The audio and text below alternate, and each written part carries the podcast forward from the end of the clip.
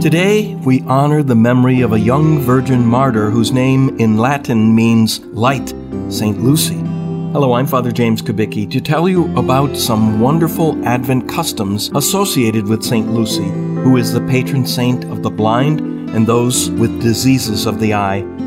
Lucy is a reminder to us as we approach the shortest day of the year, when the darkness of night is the longest, that Jesus is the light of the world and that anyone who follows Jesus is like a mirror that reflects the light into a world that is darkened by evil and sin. In one custom for this feast, a young woman dressed in white comes into a room where the family is gathered.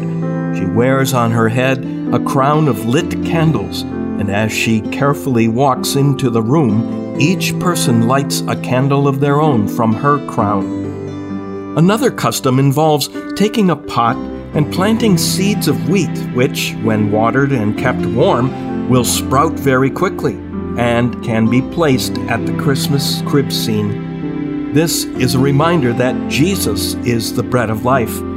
In fact, the word Bethlehem, the town where Jesus was born, literally means house of bread. And where did Jesus' mother Mary place him shortly after he was born? In a manger which is a feeding trough from which God's creatures took nourishment. All of this is a good reminder for us as we approach Christmas. Jesus is the light that shines in the darkness of our lives and of our world. He is the bread of life who took flesh and was born in order to die on the cross and give us his own body in the Eucharist. Because of that first Christmas, we do not walk in darkness, and we have the food that gives us true life eternal life.